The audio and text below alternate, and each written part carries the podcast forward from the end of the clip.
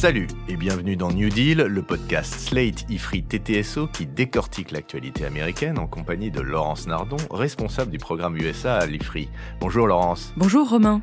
Alors Laurence, ces derniers jours, c'était règlement de compte à hockey choral dans la Silicon Valley. Enfin, dans la Silicon Valley et plus précisément chez OpenAI. Vous savez, cette start-up qui développe des systèmes d'intelligence artificielle et qui est bien connue pour nous avoir apporté le robot conversationnel ChatGPT. Alors, le dirigeant et cofondateur d'OpenAI, Sam Altman, a été débarqué par le conseil d'administration de la boîte pour avoir entre guillemets, manquer de franchise dans ses échanges avec le board. Mais ça, c'était le vendredi 17 novembre, et depuis, on ne peut pas dire qu'il ne se soit pas passé grand-chose. Ce week-end, le PDG de Microsoft, Satya Nadella, engage Sam Altman pour diriger chez Microsoft une entité d'intelligence artificielle. Mais mardi 21, alors que 700 des 770 employés d'OpenAI menacent de suivre leur ex-patron Sam Altman, si vous avez bien suivi, chez Microsoft, ce dernier est réembauché par OpenAI qui venait donc de le virer et il reprend, à l'heure où on parle, son poste de CEO de la boîte qu'il avait co-créée. J'espère que j'ai perdu personne dans cette introduction. Alors pourquoi tout ce cirque? Vous allez nous en parler, mais on peut dire que schématiquement, au début, OpenAI est une fondation qui a vocation à proposer gratuitement et en open source des solutions d'intelligence artificielle, et que Sam Altman était accusé d'en faire dériver les buts vers des actions et une nature plus commerciale. Il faut donc parler des enjeux autour du développement et de la régulation de l'intelligence artificielle, ce que nous allons faire.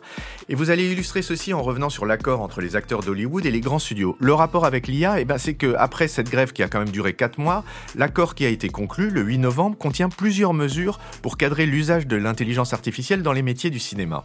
Oui, Romain, l'intelligence artificielle, cette nouvelle technologie qui permet de développer des machines hyper efficaces sur le modèle du cerveau humain, des machines qui servent à faire des tas de choses très différentes, je vous accorde que tout cela reste un petit peu obscur pour des boomers euh, comme nous deux. Oh non, des boomers, moi, pas vous, Laurence. La première chose à savoir, au fond, c'est qu'aujourd'hui, il y a deux courants en ce qui concerne l'intelligence artificielle. Il y a ceux qui pensent que les applications en sont potentiellement dangereuses. Alors, non seulement parce qu'elles vont remplacer plein de métiers dans tous les domaines, pas seulement les métiers ennuyeux, mais aussi les métiers créatifs, mais aussi parce que ces machines présentent des dangers plus fondamentaux pour l'humanité.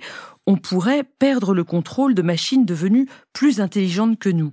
Ça, ça dessine un premier courant euh, alarmiste. On l'appelle souvent dans la presse anglo-saxonne celui des doomers. Ceux qui prédisent l'apocalypse, mais on n'a pas ceux qui prédisent les lendemains qui chantent? S'il y a un courant euh, plus optimiste qui pense que l'intelligence artificielle peut être un instrument d'enrichissement en développant le business dans de nombreux secteurs, un instrument de progrès aussi en apportant des solutions formidables en médecine ou pour, euh, par exemple, donner l'alerte en cas de catastrophe naturelle. Ceux-là, on les appelle les technoptimistes, un autre jeu de mots. Oui, un jeu de mots de geek, si je peux me permettre. Mais ces deux courants sont représentés au sein d'OpenAI? Oui, et ils sont consubstantiels au psychodrame auquel on a assisté euh, ces derniers jours. Vous l'avez dit dans l'introduction, OpenAI Inc. a été fondée en 2015 en tant que fondation à but non lucratif par une dizaine de personnes, dont euh, Sam Altman, euh, dont on a parlé, son collègue Greg Brockman, alors tous deux sont des technoptimistes, mais il y avait aussi dans cette fondation un personnage très intéressant, un surdoué spécialiste de l'apprentissage profond, le deep learning, Ilya Sutskever. C'est un chercheur qui n'a que 37 ans. Il est né en URSS. Il a ensuite habité en Israël puis au Canada. Et lui, clairement, c'est un doomer. Il y avait aussi, à l'époque, Elon Musk dans le premier tour de table. Il a quitté euh, en assez mauvais termes en 2018. L'objectif, c'était de développer une intelligence artificielle bénéfique et gratuite pour le plus grand nombre.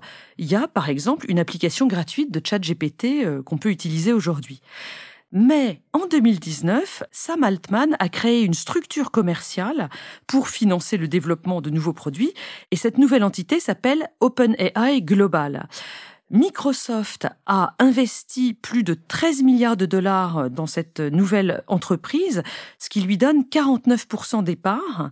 C'est pas une mauvaise affaire puisque en 2023, la valeur de OpenAI est estimée à plus de 80 milliards de dollars. Oui, mais ça c'était avant que 700 personnes sur 770 menacent de démissionner. Mais revenons justement sur cette crise qui fait tout valser. Quels ont été les déclencheurs du chaos? Pour entraîner et opérer des logiciels d'intelligence artificielle, il faut réaliser d'immenses calculs informatiques pendant des jours et des jours. C'est compliqué, c'est très coûteux. Et le Financial Times rapporte que Sam Altman, ces dernières semaines, avait essayé de lever plusieurs milliards de dollars pour créer une nouvelle entreprise qui pourrait produire les puces informatiques nécessaires pour équiper les ordinateurs d'OpenAI. Oui, enfin à ce niveau-là, on parle même de supercalculateurs. Absolument. Or, il n'a pas complètement expliqué les choses au board de OpenAI. Alors, le board, c'est celui de la fondation, mais qui contrôle aussi l'entreprise. C'est là que c'est un petit peu compliqué. L'affaire de Sam Altman, en tout cas, semble provisoirement terminée puisqu'il revient au bercail. Il est assez difficile de tirer tous les enseignements de ce qui s'est passé. En tout cas, c'est une illustration de la dispute entre ces deux courants optimistes, pessimistes dans ce secteur. C'est certainement aussi une crise de croissance dans cette nouvelle euh, industrie technologique. Oui, alors on comprend qu'on arrive à une forme de stabilisation, enfin on verra bien ce que l'avenir dira sur cette histoire d'OpenAI, mais là on est sur la fabrication de l'intelligence artificielle, si je peux m'exprimer ainsi. Mais pour l'instant, ce que j'aimerais bien voir, c'est passer à la phase applicative de l'OpenAI plutôt, et en particulier voir quel impact elle a eu sur quelque chose qu'on connaît tous bien, qui est le cinéma américain et la production d'Hollywood. Là, la grève des acteurs à Hollywood vient de se terminer, et ça n'a pas rien à voir avec l'IA, Laurence. Oui, la grève des acteurs, qui a duré près de quatre mois, s'est terminée le 8 novembre. Elle avait été précédée d'une grève des scénaristes qui, elle, a duré de début mai à fin septembre 2023. Dans les deux cas, il y a un accord de fin de grève qui parle d'intelligence artificielle parce qu'il essaye dans les deux cas de cadrer l'impact de cette nouvelle technologie sur ces très nombreux métiers. Alors c'est quoi cet impact? Le problème est lié à la présence croissante de contenus générés par l'intelligence artificielle dans les films et dans les séries, et puis d'ailleurs aussi dans la musique et dans l'écriture des livres. Il faut trouver un équilibre entre le respect des droits d'auteur et l'utilisation non autorisée de leur image, de leur musique, de leurs euh, écrits. Je vous donne plusieurs exemples. Un collectif d'écrivains dont font partie euh, John Grisham et George R. R. Martin, celui qui a écrit Game of Thrones, ont entamé une action collective contre OpenAI parce que l'entreprise a avalé tous leurs romans sans leur demander la permission ni leur donner une compensation et les systèmes d'intelligence artificielle seront au final capables de reproduire leur style. C'est pareil dans la musique. Universal a lancé un procès contre une boîte qui s'appelle Anthropic et qui euh, reproduit la musique des artistes sans leur autorisation. Et enfin, dans le cinéma, l'actrice Scarlett Johansson est en procès contre une boîte qui s'appelle Lisa AI, qui a utilisé son image et sa voix pour faire une fausse vidéo pour une pub qui a été diffusée sur X, enfin sur Twitter, très récemment, c'était fin octobre. Oui, alors le deepfake, qui est cet hyper trucage vidéo qui est vraiment totalement maintenant impossible à distinguer du réel, pose un énorme problème et en particulier pose un énorme problème de, de détournement pornographique de l'image des acteurs ou des actrices d'Hollywood. Mais je repose ma question à laquelle vous n'avez pas encore répondu, Laurence. Mais ça va venir. Euh, d'accord. Que disent les accords de fin de grève qui concernent les acteurs et les scénaristes? Concernant les scénaristes, c'était début septembre, l'accord a fixé un nombre minimum de vrais auteurs, de vrais euh, écrivains pour chaque projet de cinéma ou de série. L'accord avec les acteurs, qui date lui du 8 novembre, exige d'obtenir le consentement des personnes et de leur donner une compensation lorsque l'intelligence artificielle fera usage de leur corps, de leur visage ou de leur voix. Et alors, c'est bon, c'est des bons accords, le problème est réglé? Eh bien, Romain, je ne crois pas que ce soit le cas du tout. Déjà, les figurants dans un film donné sont scannés pour pouvoir être réutilisés dans d'autres films. Alors, l'accord va leur apporter une compensation forfaitaire dans l'avenir, mais cette compensation, elle sera faite une fois pour toutes. Et en cas de contestation, les conditions d'attribution d'un visage à un vrai acteur ne sont pas très claires d'un point de vue juridique. Pareil pour les voix des doubleurs qui seront sans doute tous remplacés dans l'avenir par des voix synthétiques. On peut s'attendre à beaucoup de chômage dans cette industrie. On peut s'attendre à beaucoup regretter les voix magiques de Michel Roux qui faisait Danny Wilde ou de Jacques Balutin qui faisait je ne sais plus lequel de Starsky et Hutch. Mais enfin, des gens qui ont enchanté notre enfance, faites largement de séries américaines doublées. Certains prennent les devants, euh, néanmoins. James Earl Jones, un monsieur qui a aujourd'hui 92 ans et qu'on connaît tous parce qu'il a fait la voix de Dark Vador euh, dans les séries Star Wars, eh bien, il a vendu sa voix à Disney, qui pourra donc le faire parler euh, dans les films du futur ad vitam aeternam. Eh bien voilà ce qui fera plaisir à son fils. Je ne sais pas si vous l'avez, j'espère que nos auditeurs l'ont.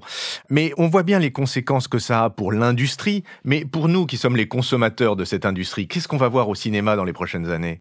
Alors oui, il faut s'intéresser aux consommateurs de tous ces produits euh, générés par euh, l'intelligence artificielle. Donc on l'a dit, euh, ces systèmes contribuent à des films, à des séries en écrivant une partie du scénario, en remplaçant une partie des acteurs. Il crée aussi déjà euh, donc beaucoup de livres et des musiques euh, nouvelles en nombre vertigineux. Et tout ça, ça donne une immensité de contenu dans laquelle les consommateurs, les spectateurs sont souvent perdus. Un article très intéressant dans The Economist cette semaine explique que, au final, ces dernières années, on voit que les consommateurs préfèrent se fier aux noms qu'ils reconnaissent ces dernières années ont montré que ce sont les artistes déjà connus, les stars, qui voient leur production encore plus consultée sur euh, toutes les plateformes qui existent. En revanche, les œuvres ou les artistes de niveau moyen se retrouvent perdus dans la masse avec beaucoup moins d'impact sur les consommateurs. Donc ce qu'on peut dire pour conclure là-dessus, c'est que l'intelligence artificielle ne crée pas un appel d'air euh, artistique ébouriffant. Bon, mais ma question, Laurence, pour conclure, ce serait quand même, on, voit qu'il y a des accords sectoriels qui sont faits, mais est-ce qu'on n'a pas besoin de régulation étatique voire internationale sur cette question de l'intelligence artificielle? Alors Romain, je reconnais bien là votre amour de l'ordre et de l'État. Eh bien, réjouissez-vous parce que le président Biden a signé un executive order le 30 octobre dernier qui fixe quelques règles de base pour l'intelligence artificielle en termes de prévention des trucages vidéo, notamment en politique, de prévention des usages militaires, etc.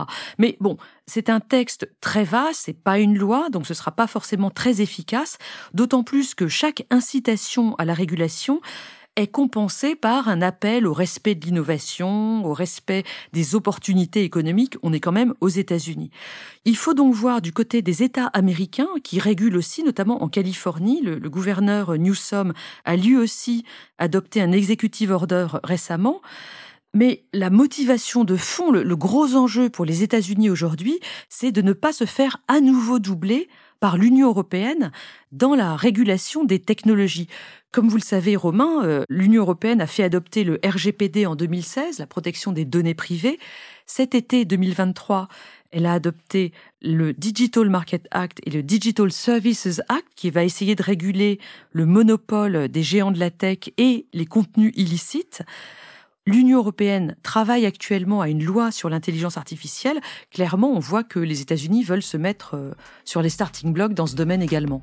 Et donc finalement, on reste sur la logique qui a caractérisé l'histoire du numérique depuis 25 ans. L'avance économique se fait aux États-Unis, la production et la formalisation législative se fait en Europe, à qu'il ne reste finalement plus que ça, et la marginalisation économique mondiale. Je vous remercie pour euh, cette conclusion que je tire moi-même et qui est d'un optimisme qui me caractérise. Que je ne partage pas. Que vous ne partagez pas, Laurence, bien entendu, et c'est pour ça que je me réjouis de vous revoir la semaine prochaine. On se voit la semaine prochaine, Laurence? Mais volontiers, Romain. Merci et à la semaine prochaine. Retrouvez New Deal chaque semaine sur Slate Audio et toutes les plateformes de podcast.